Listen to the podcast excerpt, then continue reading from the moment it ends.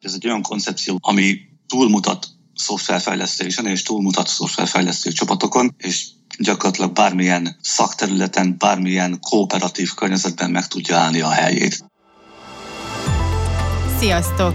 Ez itt a Life in Tech, az EPAM podcast csatornája. Kárpáti Judit vagyok. Gyöngyösi Attila már másodszor szerepel a csatornán, Ezúttal egy nagyon izgalmas témáról, az Iguales Programmingról beszélgettünk, melyről a legutóbbi IT Night-on előadást is tartott. Szia Attila! Szia Judit! Rutinos podcastoló, akivel már hallgathattak a hallgatóink egy beszélgetést, és ne is mondjam azt, hogy Attila igaz, hanem maradjunk a csipánál, és hogyha valaki szeretné tudni, hogy miért váltottam át erre a becenévre, akkor hallgassa meg a Csipa egy napja című podcast adásunkat. Az, az előző rész tartalmából, ugye, úgy szoktam mondani. Igen, az előző rész tartalmából, ahol Csipa egy napját mondja el.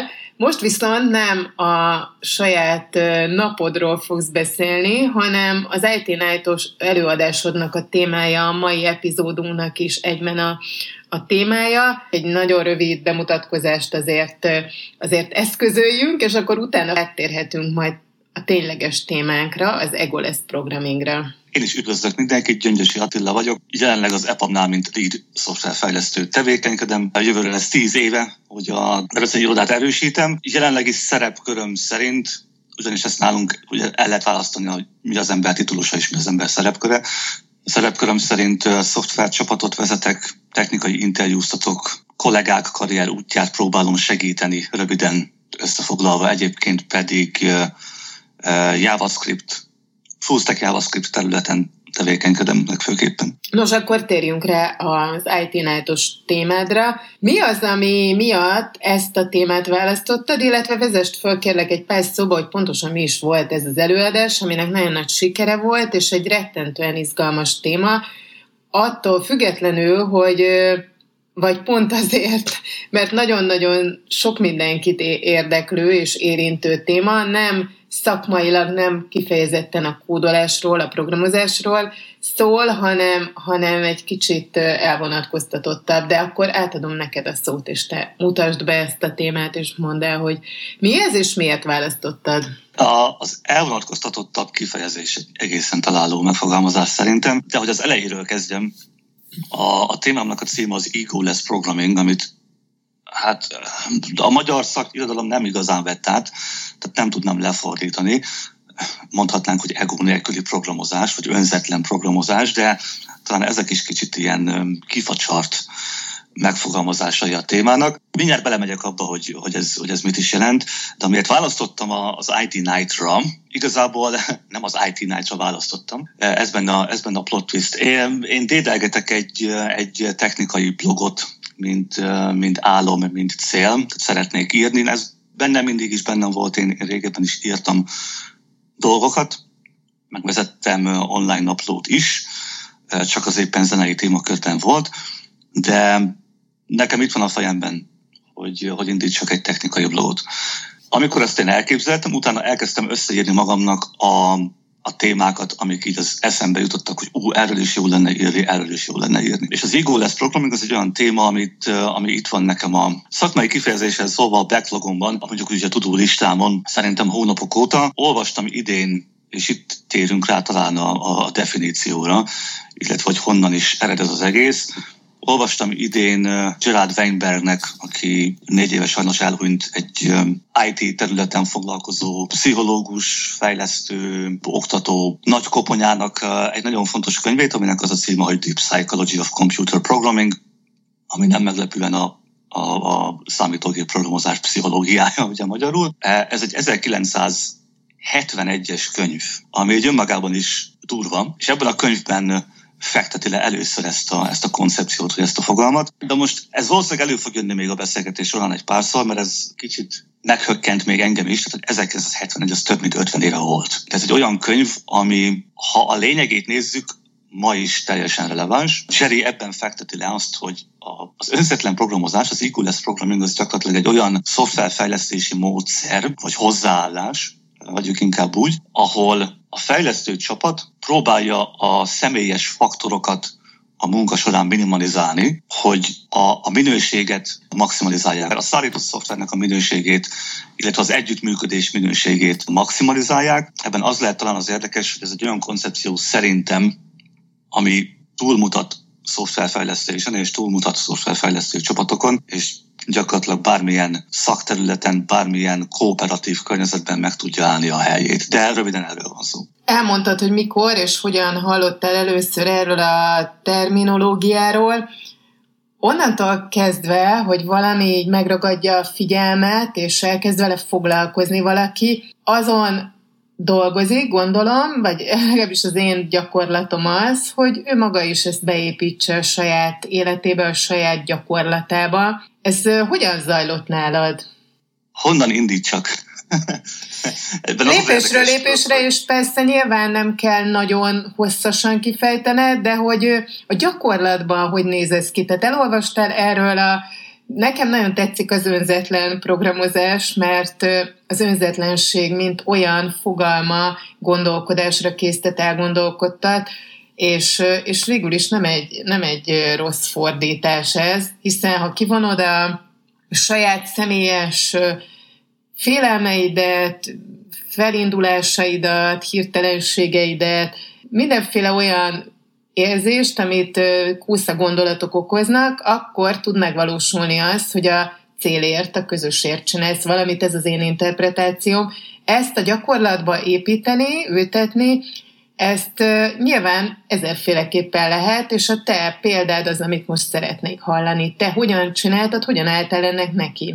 Ebben szerintem az az érdekes, hogy kicsit, egy kicsit um, kimegyek egy mellékvágányra, csak hogy a hallgatók is um, talán jobban átlássák a, a, a kontextust. Ugye említettem, hogy a könyv, amit olvastam, ahonnan ez eredeztethető, az 1971-es. Ha visszatekintünk arra, hogy milyen volt a szakterületünk a szoftverfejlesztés 1971-ben, vagy 70-ben, vagy a 60-as évek végén, amikor a szerző elkezdte írni ezt a könyvet, és a saját előzőleges tapasztalatait szűrte bele, akkor egy olyan szituációban találjuk magunkat, ahol nincs még például C programozási nyelv. Ugye egy fejlesztőnek, egy fejlesztő csapatnak az egyik legfontosabb eszköze az a programozási nyelv, amiben dolgozik, vagy amit használ egy, egy individuális fejlesztő, és amit ismer. 2022-ben rengeteg lehetőségünk van, hogy milyen programozási nyelvet szeretnénk megtanulni, és ez támogatja a piac is. Sokféle pozícióban, sokféle nyelven lehet sokféle helyre bekerülni és, és, és dolgozni. De a legtöbb modern nyelvnek, a legtöbb modern magas szintű nyelvnek az alapja, vagy az ősatja a C. A C 1972-ben mondjuk úgy, hogy adták ki először. 71-ben vagy a 60-as évek végén Fortran, Cobol, Assembly ilyen nyelvek voltak, amik mai szemben nézve hát elég borzasztóak, az ember nagyon messzire szalad el előlük általában. Az Assembly pedig egyébként nem más, mint egy lépés attól, hogy nullákat és egyeseket írunk és nem túlságosan nagy lépés tőle. Ha belegondolunk abba, hogy a egy fejlesztő csapatnak a másik nagy eszköze a mindennapi munkában az a fejlesztői környezet, és itt most nem arra gondolok, hogy home office, meg kávé, meg szék, meg ilyesmik, hanem az integrált fejlesztői környezetek, mint programok, amikben programozunk és fejlesztjük a szoftvereket, ezek nem léteztek. Az ipar éppen, hogy csak elhagyta a 60-as évek végével a, a lyukszalagokat, mint, mint tároló médium, és jutott el a merevlemezek. Nem voltak személyes számítógépek. Otthon nem volt senkinek, vagy hát valószínűleg nagyon keveseknek számítógépe. Itt állunk jelenleg 1971-ben. Ez azt eredményezi, hogy hogy maga a munkavégzés, maga az, hogy valaki szoftverfejlesztő, máshogy nézett ki és mást jelentett. Ez persze nekem is csak benyomások, olvasások, tanulásokon keresztül van meg, hiszen nyilván nem dolgoztam én sem még 71-ben, de ez már majdhogy nem ilyen kis IT archeológia ezen a, ezen a ponton. Én szeretném azt hinni, vagy én azt látom, inkább úgy mondom, hogy 2022-re, vagy 21-re, vagy 20-ra hogy a tízes évekre nagyon sok olyan dolgot az ipar már beleépített a mindennapokban, ami a könyvben le van fektetve 71-ben, hogy milyen jó lenne ezeket a dolgokat csinálni. Manapság talán nem is arról van szó, hogy az ember beépítse ezeket a praktikákat a, az ő csapatába, vagy a mindennapi munkájába, hanem legyen tudatos, szerintem. Az mindenkinek ismerős az a szituáció, amikor csinál valamit, vagy, vagy ismer valamit, de nem tud hozzá kifejezést társítani. És egyszer olvas valamit, lát valamit a tévében, és valaki kimondja a varázsszót, hogy na ez ez, és akkor rájössz arra, hogy de hát, de hát én ezt ismerem, hát ez, ja, hát én ezt csinálom. Számomra ilyen volt az Eagles programming is, hogy nagyon sok olyan dolog van, amit, ami, ami ma már létezik. Itt most talán akkor elérünk a, a tényleges válaszra. A, szerintem ami nagy áttörést jelentett, az az, az, az Agile Manifesto és az agilis módszertanok, amik ugye a 2000-es évek elején nem azt mondom, hogy keletkeztek, hanem kerültek leírásra, mert addig is voltak, csak senki nem foglalta össze, hogy miről van szó. És az agilis szoftverfejlesztés, meg a Scrum csapatoknak a kialakulása, az nagyban hozzájárult ahhoz, hogy a szakmaiság egy következő szintjére emelkedjenek a, a szoftverfejlesztési csapatok. De azt is meg kell hagyni, hogy látok sok olyan szituációt, sok olyan csapatot, akár céget is, főleg a kisebbeket talán, akiknél nem feltétlenül jelennek meg alapvető módszerek, amiket az Eagles Programming egyébként lefektet. Szerinted miért fontos az, miért lehet érdekes az, hogy, hogy ez a kooperatív hozzáállás domináljon a helyet, hogy mondjuk mindenki az individuális saját hmm, extráit tegye hozzá, akár ha kicsit boncolgatni akarjuk, azt is azt is felveti ezt, hogy hol kezdődik az, és hol végződik az, amikor, amikor a, a személyes dolgait hozzátesznek egy, egy kódhoz, egy, egy program megírásához, és hol van az, ahol, ahol ebből le kell venni. Ezt nem olyan könnyű talán eldönteni. Én imádom ezt a kérdést. hát ez szerintem nagyon jó, nagyon jó kérdés, és egy tök érdekes gondolati fonál, amit én is egyébként gondolkozok egyébként is. Én behoznék egy másik könyvet, amit, amit olvastam sok-sok évvel ezelőtt, ez a Coders at Work című könyv, ahol gyakorlatilag egy, egy szoftverfejlesztéssel foglalkozó emberke híres fejlesztőket interjúol meg, és, a, és az interjúkat lehet elolvasni, és mindenkinek felteszi azt a kérdést, hogy ő minek tekinti magát, és ad azt hiszem talán három válasz lehetőséget, hogy ő művésznek tekinti magát, tehát mint artist, aki ugye egy kreatív munkát végez, vagy, vagy mérnöknek tekinti magát, vagy craftsmannek tekinti magát, tehát ilyen szakembernek vagy szakmunkásnak, aki, aki valamilyen idézőjelesen kézzelfogható mesterterméket nagy gonddal, becsel, szakértelemmel állít elő. Mert szerintem a szoftverfejlesztés az ennek a három aspektusnak egy amalgamációja, és én úgy vettem észre, hogy bizonyos emberek ennek a három ágú spektrumnak valamelyik ágára elbillennek. Én magamat művésznek tartom mondjuk úgy, legfőképpen, tehát aki a, aki a kreatív aspektusát fogja meg a, a, a szoftverfejlesztésnek. És itt mondhatnánk, hogy igen, de akkor hogy fél ez össze a, az önzetlen programozással? Tehát az, az Eagles Programming arról szól, hogy amikor egy professzionális környezetben vagy, akkor igazából professzionálisan állj hozzá ahhoz, amit csinálsz. És ne engedd azt, hogy az érzelmeid a, a csapatoddal való kooperációban túlságosan vakvágányra vigyenek. Fogadd el azt, hogy a hibákat a társaid meg fogják találni, vagy meg kell találniuk. És a másik oldalról, ha megtalálod ezeket a hibákat, akkor olyan hangnemben, olyan módon add át, vagy add tudtára a, a kollégának, hogy az semmiképpen sem legyen sértő. Mindig hoz rókat, kontrákat, konvenciókat, szabványokat, hogy alátámazd azt, amit te mondasz. Tudd azt, hogy mikor kell elengedni a te álláspontodat.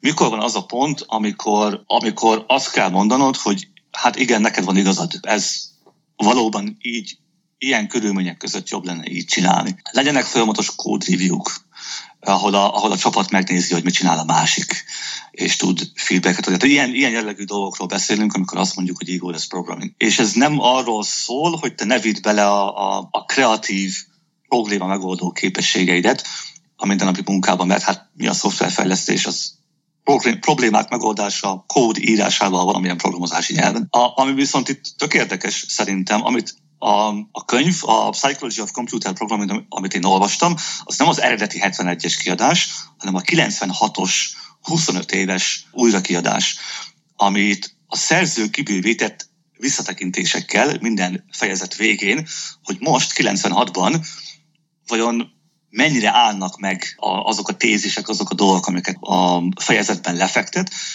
és amikor az Ego-less programmingról volt szó, annál a fejezetnél az volt a, szerzői kommentár 96-ban, hogy ő úgy érzi, 25 év elteltével, és hát 96 is mikor volt, ugye, hogy talán ez a legjobban félreértett, vagy a legkevésbé figyelmen kívül hagyott fejezete a, a könyvének.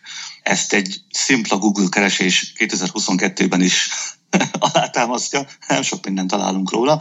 Úgy fogalmazott Jerry a, a kommentárban, hogy talán rosszul is fogalmazta meg a terminológiát, mert 96-ban nem azt mondta volna, hogy ego less programming, hanem azt mondta volna, hogy less ego programming. Tehát ne öljük meg a, a, az individumot, ne öljük meg az egót, és ne öljük meg a kreativitást, csak tudjuk azt, hogy mikor kell háttérbe helyezni, és hogyan. Mondanám, hogy ez a végszó, és tulajdonképpen egy nagyon jó végszó, de mégis egy kérdést azért még felteszek. Szerinted az EPAM-ban függetlenül attól, ahogyan az előző egyik kérdésemre adott válaszodban is elmondtad, hogy valaki tudatában van ennek a működésnek, vagy nincs, mennyire valósul meg ez a filozófia vagy látásmód a munkában? Itt ugye az apró betűs lábjegyzet a részemről az, hogy ugye én egy, egy um, csapatban, egy projekten dolgozok, az EPAM pedig ugye eléggé szerteágazó, tehát nem tudok egy, egy általános választ adni. Valószínűleg azért hatott rám ennyire ez a témakör, amikor olvastam a könyvet, mert tavaly óta egy olyan projekten vagyok, ahol ez a hozzáállás hatványozottan kell, hogy érvényesüljön.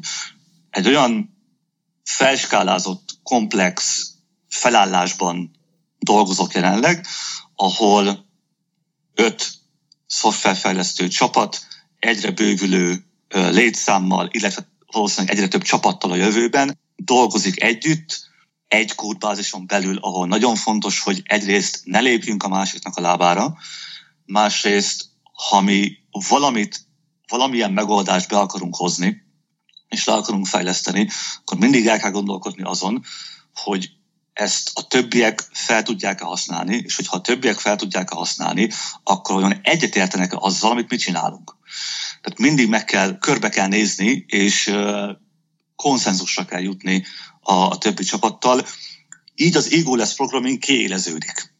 És én ezt, ezt vettem észre. Tehát nálunk ez szerintem érvényesül, és, és próbálom én is ezt, ezeket a praktikákat, ezt a hozzáállást, mondjuk úgy, hogy ezt a professzionalitást minél jobban sugározni és megteremteni a csapatokon belül, ez talán sikerül is, remélem. A válasz másik oldala pedig az, hogy tehát ha az apamot nézzük szélesebb körben, akkor van nekünk egy, egy Engineering Excellence nevű, hát departmentünk is, programunk is, értékeink is, tehát ez az NGEX, mint Engineering Excellence, ez sokféleképpen megjelenik az EPAM berkein belül, de ez gyakorlatilag egy, mondjuk úgy röviden, hogy egy kódex, vagy egy kód, a, amit mindenkinek meg kell ismernie, amikor csatlakozik az EPAM-hoz, és ez pont olyan praktikákat vezet fel, amik, amik egybecsengenek az eGoodless programminggal. Ezért is mondtam, hogy 2022-ben ez hál' Istennek nagy részt része a, egy, egy profi környezetben a mindennapi munkavégzésnek, illetve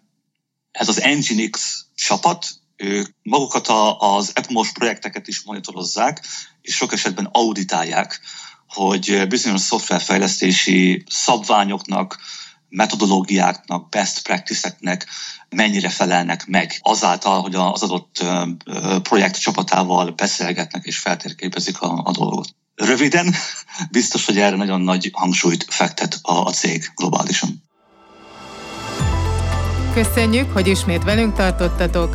A következő adásig pedig olvassátok interjúinkat, cikkeinket a Life Fintech blogon, és hallgassátok a korábbi beszélgetéseket itt a csatornán.